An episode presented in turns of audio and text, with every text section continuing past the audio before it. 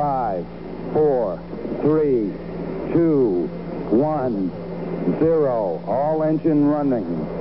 Liftoff.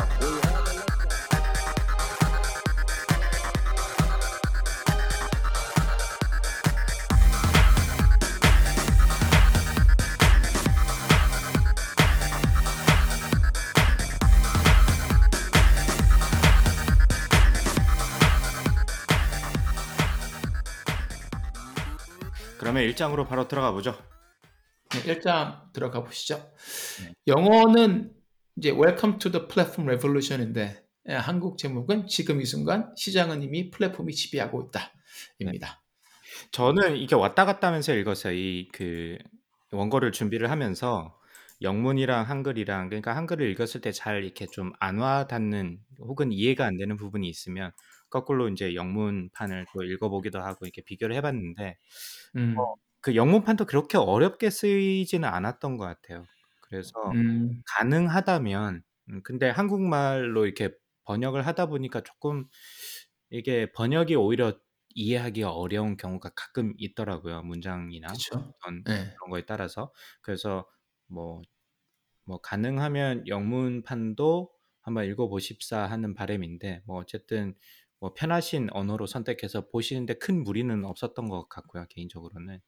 네, 네. 일장에서는 크게 플랫폼의 정의, 그다음에 제가 개인적으로 궁금했던 거는 플랫폼 음, 하필 왜 제목을 Platform Revolution이라고 했을까라는 것도 음, 궁금을 했고, 그다음에 기존과는 뭐가 다르길래 뭐 플랫폼이라는 게 revolution이라고 부르는가, 뭐 이런 큰 주제를 가지고 이야기를 나눴던 것 같고, 사실 일장에서 굉장히 많은 이야기를 나눴기 때문에 저희가 뭐 어떻게 보면 일장이 들어가는 말이다 보니까 전체 그림을 그리다 보니까 그렇게 될 수밖에 없었던 것 같은데 저희가 천천히 이야기를 해보도록 하겠습니다.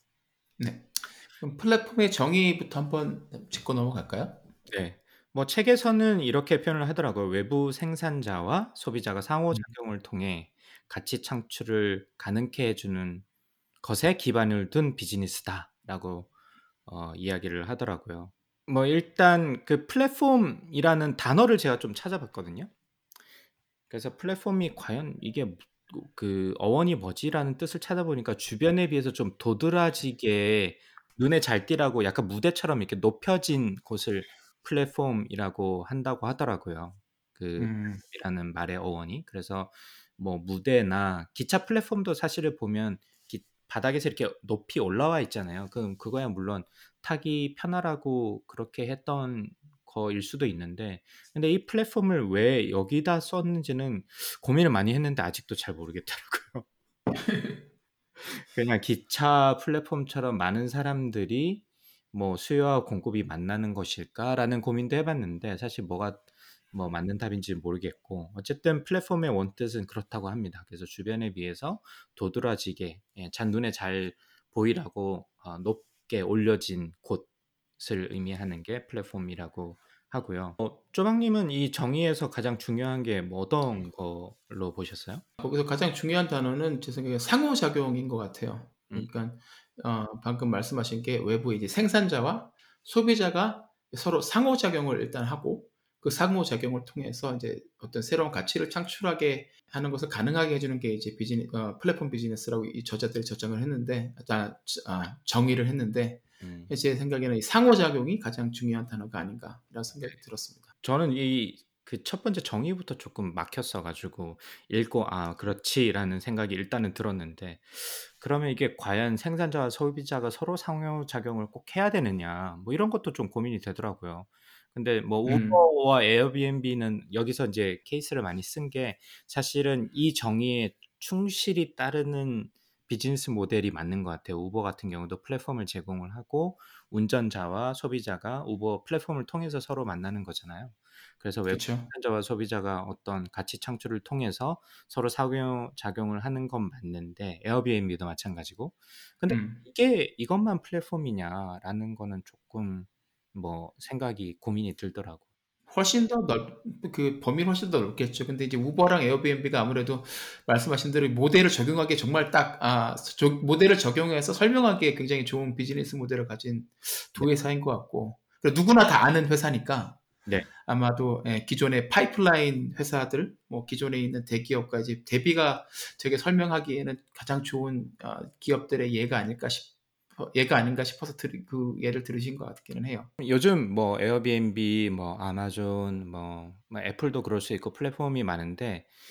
사장님이 생각하시는 가장 오래된 플랫폼 형태는 뭐 어떤 게 예, 있으실 것 같으세요? 저희가 미리 준비하고 드리는 질문은 아니라 가지고 그렇죠. 근데 글쎄요, 생산자, 소비자 혹은 뭐 소비자와 소비자 사이에 상호 네트워크가 가능, 가능해야 하고 거기서 이제 새로운 가치가 창출이 돼야 된다. 그러면 뭔가 만나는 상태가 만나는 뭔가 그 자리가 마련이 돼야 됐을 것 같은데 지금은 다 이게 모든 것들이 인터넷에서 이루어지, 이루어지지만 그 전이라 그런다면 음, 사람들이 많이 모일 수 있는 그런 곳이 아닐까. 글쎄요, 어딜까요? 저는 그냥 구글 이런 쪽 이상 그 이전까지는 생각을 이렇게 생각이 잘 안 나긴 하는데 그러니까 인터넷이 발전하기 전에 이런 게 가능했을까? 플랫, 플랫폼 비즈니스라는 게 생각해 보면 아닐 것 같다는 생각이 좀 들어서. 뭐 지금 형태는 아니겠지만 저는 이제 고민해 보니까 뭐 옛날 시장 같은 거에 음, 어떻게 보면 좀 그런 플랫폼의 형태가 아닐까. 공간을 내어주고 생산자와 소비자가 상호 작용을 하는 것 같고 또 좀 고민을 해봤는데 예전에 그 뚜쟁이라고 해야 되나?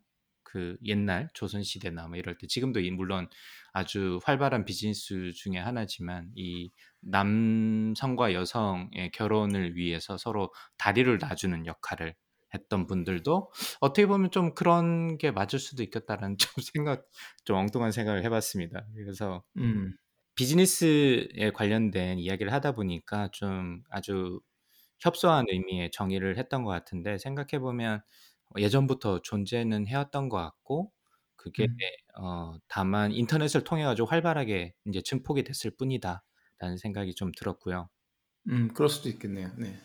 뭐 저희가 인제 아까 정의에서 외부 생산자와 소비자가 상호 작용을 통해서 가치 창출을 가능케 해 주는 것에 기반을 둔 비즈니스 이 비즈니스에 협소하게 정의를 어 뒀다고 말씀드렸는데 쪼박님은 비즈니스라고 비즈니스 지금 하고 계시니까 네. 정의하시는 비즈니스는 뭐 어떠세요? 아니면 비즈니스라는 단어를 들으면 어떤 네. 떠오르세요, 쪼박님은? 비즈니스면 뭐 영리 활동이라고 보통 생각을 많이 하겠죠. 그러니까 뭐 어떤 서비스나 제품을 만들어서 그거를 이제 판매를 해서 그 가치를 만들고 그런 활동들을 비즈니스라고 저는 이제 생각을 하고 있거든요. 그래서 제가 똑같은 질문을 학생들한테 많이 하거든요. 아 그래요? 비즈니스란 무엇인가? 스쿨에서 4년 동안 있었는데 제가 이렇게 말해요. "니네 할머니가 졸업식에 와 가지고 너 너무 축하해. 4년 동안 비즈니스 스쿨에서 공부했는데 근데 야 음. 비즈니스는 뭐라고 하던?" 이라는 질문을 하면 " 넌 네, 대답하겠어?"라고 제가 항상 질문을 하거든요. 그래서 뭐 물론 뭐 돈, 뭐 돈을 버는 거다. 뭐 어떤 친구들은 뭐 가치 창출을 하는 거다. 뭐 다양한 이야기를 많이 하는데 제가 개인적으로 좀 의미 있다고 보는 되게 정의가 많을 거잖아요. 정의 중에. 네, 그 뭐 technology entrepreneurship이란 textbook에서 나오는 비즈니스의 정의는 뭐 영어로 말씀드리면 unorganized and purposeful human activity designed to create value for others and to exchange that value for something else of equal or greater value, usually money, and that is intended to content to provide such value over time as a going concern. 그래서 제가 이걸 이야기를 드린 이유는 이거를 제가 청취자분들이 외우라고 말씀드리는 게 아니라 이 중에서 제가 중요하게 여기는 세 가지를 말씀드리려고 말씀을 드린 겁니다. 그래서 첫 번째는 그 organized purposeful human activity라고 하는데 비즈니스는 어떤 형태의 activity라는 거죠. 그래서 행 뭐 어떤 activity가 없으면 비즈니스가 안 될 거잖아요, 당연히. 그리고 뭐 낮잠 자거나 뭐 아니면 뭐 게임을 하거나 이게 activity일 수도 있는데 그게 아니라 어떤 목적을 가진 그 다음에 잘 어, 구조화된 그런 사람들의 행동이 하나의 요소가 될 수 있겠고 두 번째 같은 경우는 어떤 value를 창출을 하는 거다. 그래서 여기서 value라는 거는 꼭 이 돈을 버는 것 영리 목적뿐만이 아니라 비영리 목적이라도 음. 가치를 줄 수 있는 것도 비즈니스가 될 수있 social entrepreneurship이나 어 뭐 이런 단어들이 많이 뜨잖아요. 그래서 꼭 네. 정부가 꼭 다 할 수는 없으니까 그런 빈 공간을 채워줄 수 있는 어떤 활동 그 돈의 가치가 주된 가치가 아니더라도 활동할 수 있는 것도 비즈니스다라고 볼 수 있겠고 세 번째가 사실 이 부분은 많이들 고민을 안 하시는 경향이 많이 있는데 이게 시간이라는 요소가 저는 개인적으로 참 중요하다고 생각하거든요. 시간이라는 거는 뭐 기업 활동이나 비즈니스라는 게 단순히 뭐 오늘 내일 하고 말 거야 이러면 사실 R&D 투자도 오늘 몰빵 해 가지고 아니면 비트코인에 오늘 몰빵을 해 가지고 내일 망하더라도 나는 일확천금을 받겠어. 뭐 이런 게 뭐 하나의 activity 어 돈에 관련된 activity일 수가 있는데 그걸 저희가 비즈니스라고 하지 않잖아요.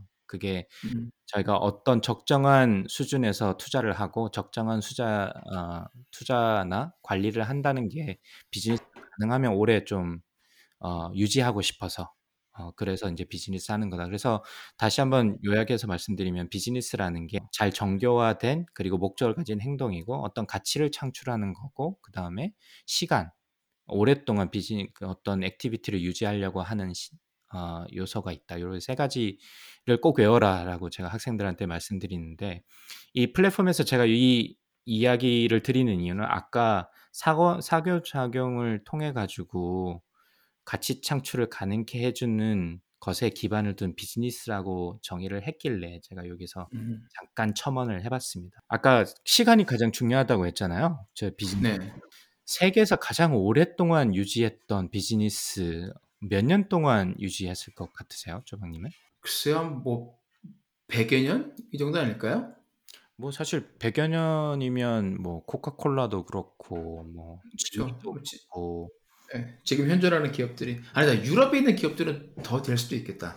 예. 걔들 역사가 길으니까. 예. 그리고 뭐 이게 꼭 패밀리 비즈니스도 비즈니스잖아요. 꼭 저희가 아는 대기업들뿐만이 아니라 뭐음 보면 그쵸. 와인 뭐 제조하는 곳이라든지 뭐 예. 식당 뭐 몇천 년 식당 같은 경우 맞네. 그것도 예. 대를 이어서 많이들 하고 그러 하고 아 그러니까. 맞아요. 제가 찾아보니까 이코노미스트에서 나왔던 그 아티클에서 본 건데 세계에서 가장 오랫동안 살았던 그 생존했던 비즈니스는 일본에 있었다고 합니다. 일본에서 아 있었던 패밀리 비즈니스인데 이름이 콩고구미라고 하는데 저도 이게 무슨 뜻인지는 잘 모르겠어요. 안 찾아봤는데 어쨌든 578 년에 설립해 가지고 2006년까지 살았다고 하더라고요, 이 비즈니스가. 어. 그러니까 천 뭐 뭐 하는 비즈니스였던 거죠? 예 1428년 동안 비즈니스가 그 유지가 됐었고 이게 재밌는 게 그 오사카 castle 있잖아요. 오사카에 가면 네. 꼭 봐야 되는 오사카 castle 성. 이런 네네. 예. 성이나 절이나 궁전 같은 걸 지었 지었던 비즈니스라고 합니다. 근데 더 재밌는 거는 한국 사람들이 오사카로 건너가서 만든 기업이라고 해요. 그래서 어. 한국 사람들의 이 선조들이 이 entrepreneurship 그다음에 이 비즈니스에 일가견이 있는 사람들이다. 라고 보시면 음. 재밌네요. 어. 왜 하필이면 플랫폼, 플랫폼 할까라는 이야기를 좀해 보려고 음. 합니다. 기존 의 비즈니스가 파이프라인 형태라고 설명을 합니다. 그 원재료부터 수입을 해 가지고 아니면 중간 제품을 수입을 해 가지고 어떤 activity를 통해서 제품을 만들고 그 제품을 distribution 채널에 올려서 어떤 판매를 하는 이런 일반적으로 저희가 생각하는 어떤 비즈니스의 순서를 쭉 따라 오는 형태를 파이프라인 형태라고 하는데 이 플랫폼 같은 경우는 그런 기존의 질서를 깨는 데 의미가 있는 것 같아요. 그래서 그쵸. 좀 오래된 이야기를 해 보면 뭐 마이클 델, 그 델 컴퓨터 했던 마이클 델 같은 경우도 예전에 컴퓨터 산업 PC 산업이 어떻게 했었냐면 미리 기업들이 예측을 먼저 하죠. 먼저 예측을 해서 '아 사람들이 이런 걸 좋아할 거야.' 특정한 스펙을 가진 컴퓨터를 예측을 하고 그다음에 본인들이 대량 생산을 하죠. 쭉 대량 생산을 해 가지고 물론 대량 생산을 하면서 뭐 인텔에서 칩을 사 오고 삼성에서 뭐 램을 사 오고 하드 디스크를 시게이트에서 사 오고 이런 다양한 구매 절차를 통해 가지고 컴퓨터를 조립을 하고 그다음에 그 컴퓨터를 뭐 베스트 바이나 아니면 뭐 월마트나 아마존 이런 데다 올려 가지고 소비자들이 그 상점에 와서 구매를 해가는 이런 통상적인 절차를 따르는데 그 델이 좀 획기적으로 바꾼 approach를 바꾼 게 예측을 안 하고 소비자가 원하는 니네가 원하는 거 니네가 골라라 웹사이트나 전화를 통해 가지고 그러면 우리가 줌 그 조립을 네가 원하는 제품을 조립을 해 가지고 배달을 해 줄게. 이게 인제 스타일을 바꾼 음. 거잖아요. 파이프라인의 정의를 쪼끔 바꾸는 형식 아 을 취하지 않았나. 그게 보다 더 많은 가치를 소비자들한테 줬기 때문에 이 플랫폼이 어 기존 파이프라인 산업을 대체할 수 있지 않았나라는 생각이 들고요. 이런 게 쭉 보시면 다른 데도 마찬가지입니다. 그래서 그 플랫폼 산업을 구조를 가지면서 가지는 큰 장점 중에 하나는 그런 예측을 할 필요가 없는 거예요. 그래서 음. 패션 같은 경우도 사실 마찬가지죠. 패션 산업 같은 경우도 기존에 보시면 1년 후나 6 개월 후에 있는 그 패션 트렌드를 미리 예측을 하잖아요. 근데 이 예측이라는 게 사실 굉장히 돈이 많 많이 들어가고 힘든 과정이지만 정답을 저희가 전혀 알 수 없는 게 예측인 거잖아요. 그래서 그렇게 해서 어떤 빨강색의 어떤 스웨터를 제가 만들었어요. 예측을 해 가지고 '앞으로 소비 패턴이 이렇게 바뀔 거야.' 근데 그때 6 개월이나 1 년이 지나고 보니까 사람들이 빨간 스웨터가 아니라 뭐 주황색 잠 점퍼를 좋아해요. 그러면 예측이 예측이 완전 틀린 거죠. 그러면 제 모든 투자나 시간 그 다음에 많은 사람들이 했던 뭐 그런 노력들이 물거품이 돼 버리니까 이게 아 기존 파이프라인 산업에서는 굉장히 많이 돈이 그 돈과 시간을 들게 하는 거죠. 근데 플랫폼이 생기면서 그게 아니라 사용자들의 요구를 직접적으로 반영을 하고 기존의 그 많은 절차들을 아주 단순하게 줄일 수 있기 때문에 뭐 기업의 입장에서는 굉장히 좋은 그 굉장히 많은 불확실성을 줄이기 줄일 수 있기 때문에 아주 많은 가치를 창출할 수 있게 되는 거죠. 그래서 플랫폼이 음. 중요한 것 같고 그런 의미에서 보면 아까 앞에서 정의했던 그 생산자와 소비자가 꼭 인터랙션을 어 해야 되고 뭐 에어비앤비나 우버 같이 나는 중간다리 역할을 하는 게 꼭 플랫폼은 아닌 것 같다는 생각이 계속 들었거든요, 저 같은 경우는. 음. 아마존 같은 경우도 사실 다리를 놔주기보다는 아 사실 소비자는 아마존과 interaction이 많은 거지 아마존의 물건을 납품해 주는 그 supplier들과 직접적인 관계는 없을 수도 있는 거잖아요. 거의 없다고 어 저는 느껴지더라고요. 그래서 그러면 이 아마존 이 플랫폼이 되느냐라는 부분에서도 쪼끔 어 '넓게 해석할 필요는 있지 않을까.'라는 생각이 좀 들기도 했었고요. 음. 그렇죠. 그래서 뭐일 일반적으로 제가 생각을 제가 가진 기존에 가진 생각은 플랫폼은 일단 다대다를 연결해 주는 어떤 중간의 매개체라고 생각을 했는데 꼭 그럴 필요는 없지 않을까? 뭐 일대 다나 펠로톤 같은 경우를 예로 좀 들어 볼까요? 그러면 저희가 펠로톤을 플랫폼이라고 볼 수 있나 보면 어떻게 보면 뭐 그렇다고 볼 수 있겠죠.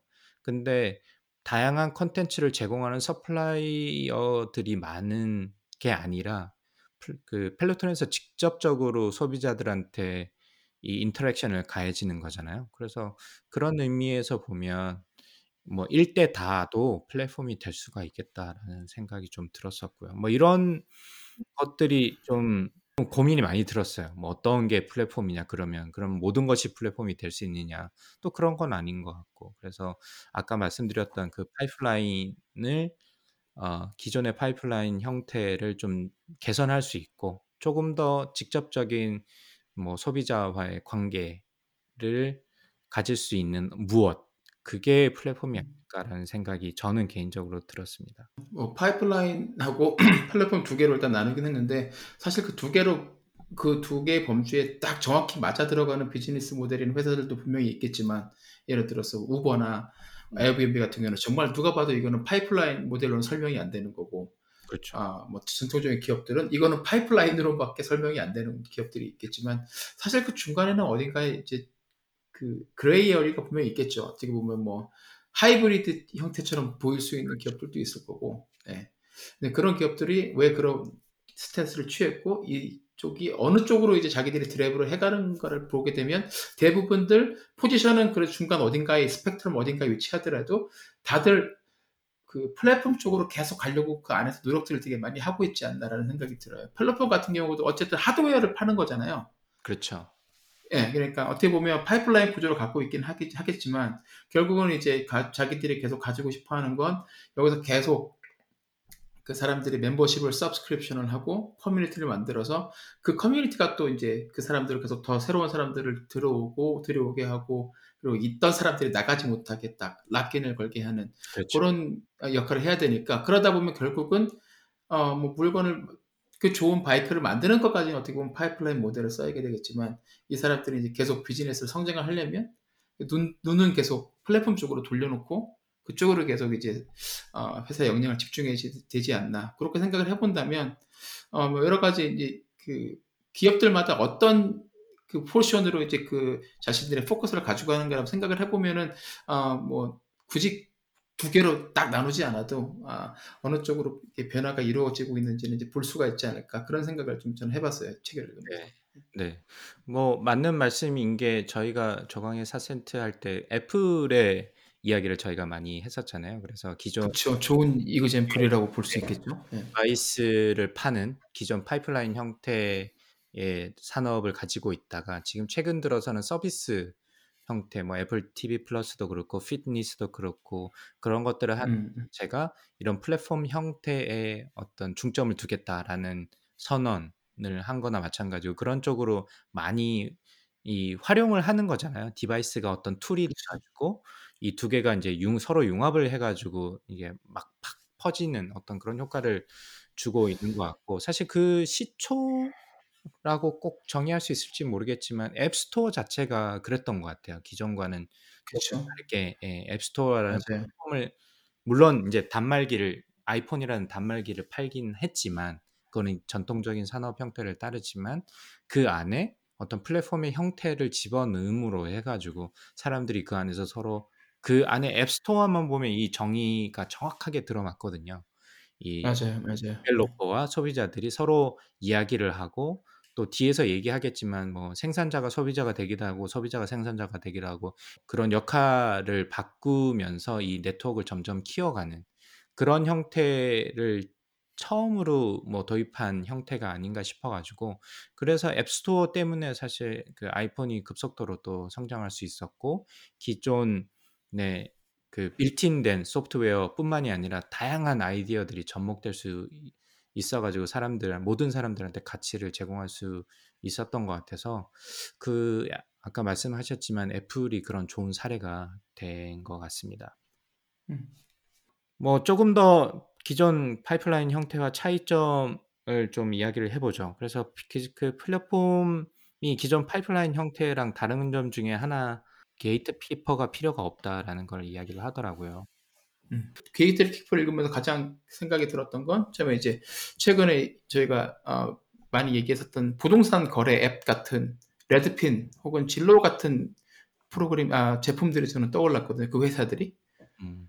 그래서 그 전에는 부동산 집을 사거나 빌딩을 사거나 부동산을 거래할 때 이제 판매자와 구매자 두개 이제 서로 그 사이 그 사이에서 이제 gatekeeper 그 부동산 에이전트가 이 deal을 성사시키는 역할을 해줬고 뭐 이 사람들을 통해야만 이제 deal이 성사가 되는 거였었는데 이제 이 두 회사가 나오면서 판매자 구매자 모두에게 많은 정보를 이제 오픈을 해서 음. 어, 기존의 게이트였던 부동산 에이전트 역할을 대체하는 그런 그 제품을 만들어내서 요두 회사의 얘가 저는 처음에 이 책을 읽으면서 좀 떠오르긴 했었어요. 음. 이 책에는 이제 그 얘기는 없었죠. 왜냐면 이제 2017년에는 레드핀이나 진로가 지금처럼 많이 사용이 되고 있지 않았으니까 아무래도 아, 예, 예시로 들기에는 좀 아, 뭐랄까 무게감이 떨어진다라고 생각을 하셨을 수도 있을 것 같긴 합니다.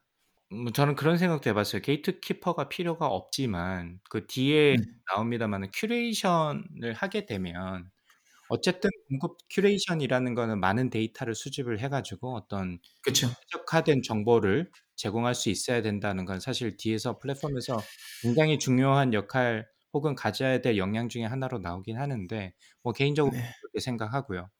그런 사실 그게 모순적인 부분이고 많은 플랫폼 비즈니스를 한다고 하는 회사들의 회사들이 결국에 갖고 있는 딜레마가 아닌가라는 생각이 들어요. 그렇죠. 그러니까 예, 결국은 그 부분을 처음에는 이제 예, gatekeeper가 없고 모든 게 좋다, 모든 게 자유롭게 누구든지 들어와서 여기서 음. 이야기하고 뭐 네트워크하고 할 수 있다 이렇게 하지만 어느 순간은 이거를 제어를 해야 될 순간이 오는데 그럼 그 순간에는 이제 이 비즈니스들이 자가당착에 빠지게 되고 그러니까요. 거기서 이제 제대로 그거를 해소를 못하게 되면 비즈니스 근간 자체가 흔들리는 일이 벌어지지 않을까. 사실 로빈후드가 그런 지금 상황에 처해 있는 것 같거든요.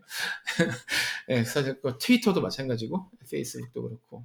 네. 근데 그 얘기 예, 뒤에 가서 한번 좀 자세하게 이야기를 해보면 좋을 것 같습니다. 네. 그래서 이 gatekeeper라는 거는 뭐 역할이 많이 낮아졌다. 예전에 비해서는 역할이 나- 많이 낮아질 수 있다. 플랫폼에는 이 정도로 이해하면 어떨까라는 생각이 들었어요. 저는 그 그렇죠. 정보가 많이 좀 많이 있으니까. 네네. 네. 어느 정도 필터링해서 줄 수 있는 정보가 많아졌 많아졌고 그러다 보니까 이제 gatekeeping 이 예전 아까 말씀드렸던 철도 산업 같은 경우는 그게 절대적인 어떤 내가 남들보다 잘할 수 있는 우위를 제공할 수 있었다면 지금 새롭게 뜨는 인터넷 기반의 산업 같은 경우는 그런 역할들 자체가 좀 많이 줄어들었다. 뭐 이 정도로 저는 개인적으로 좀 해석을 했었고요.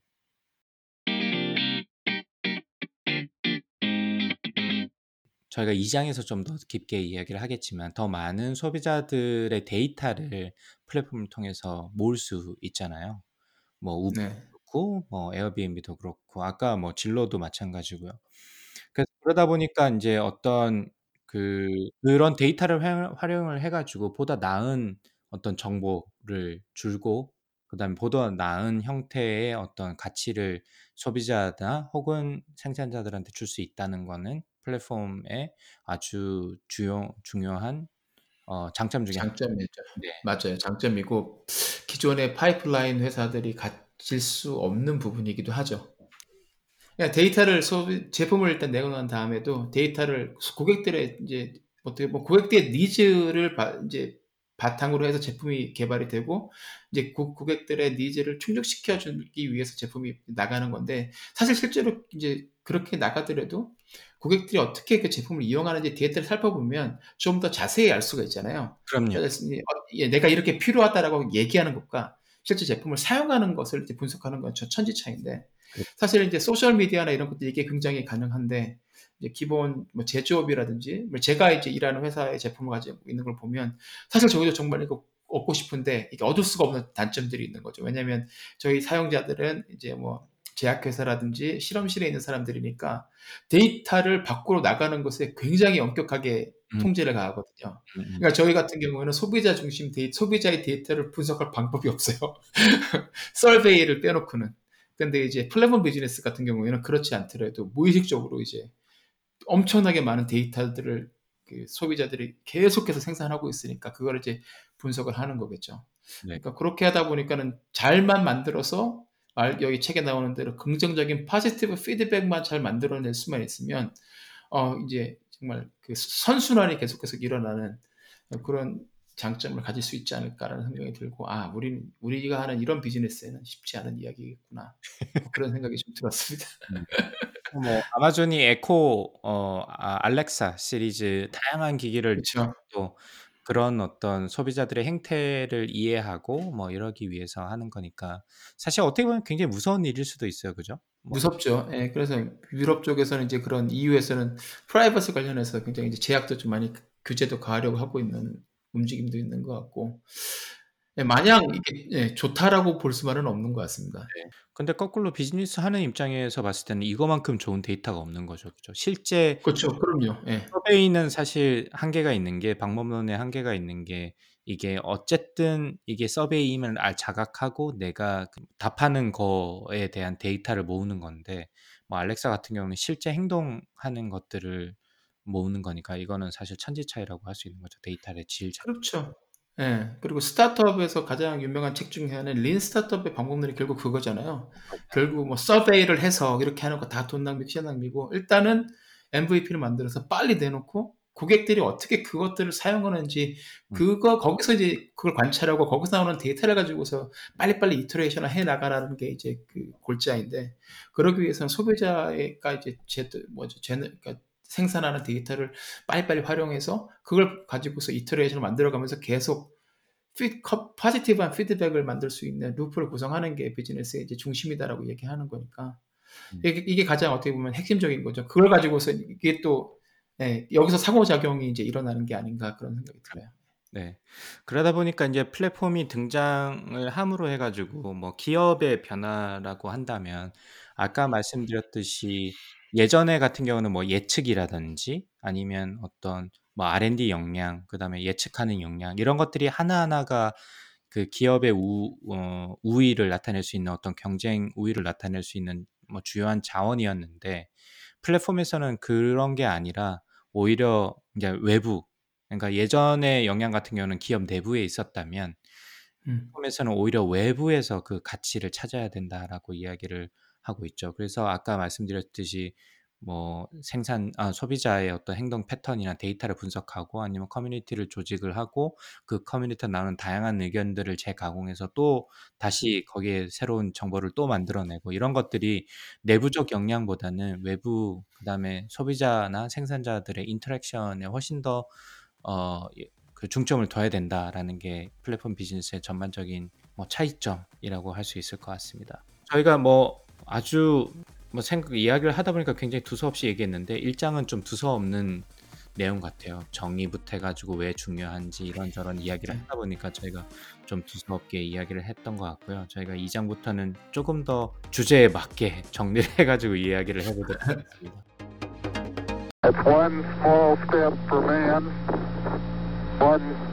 Man,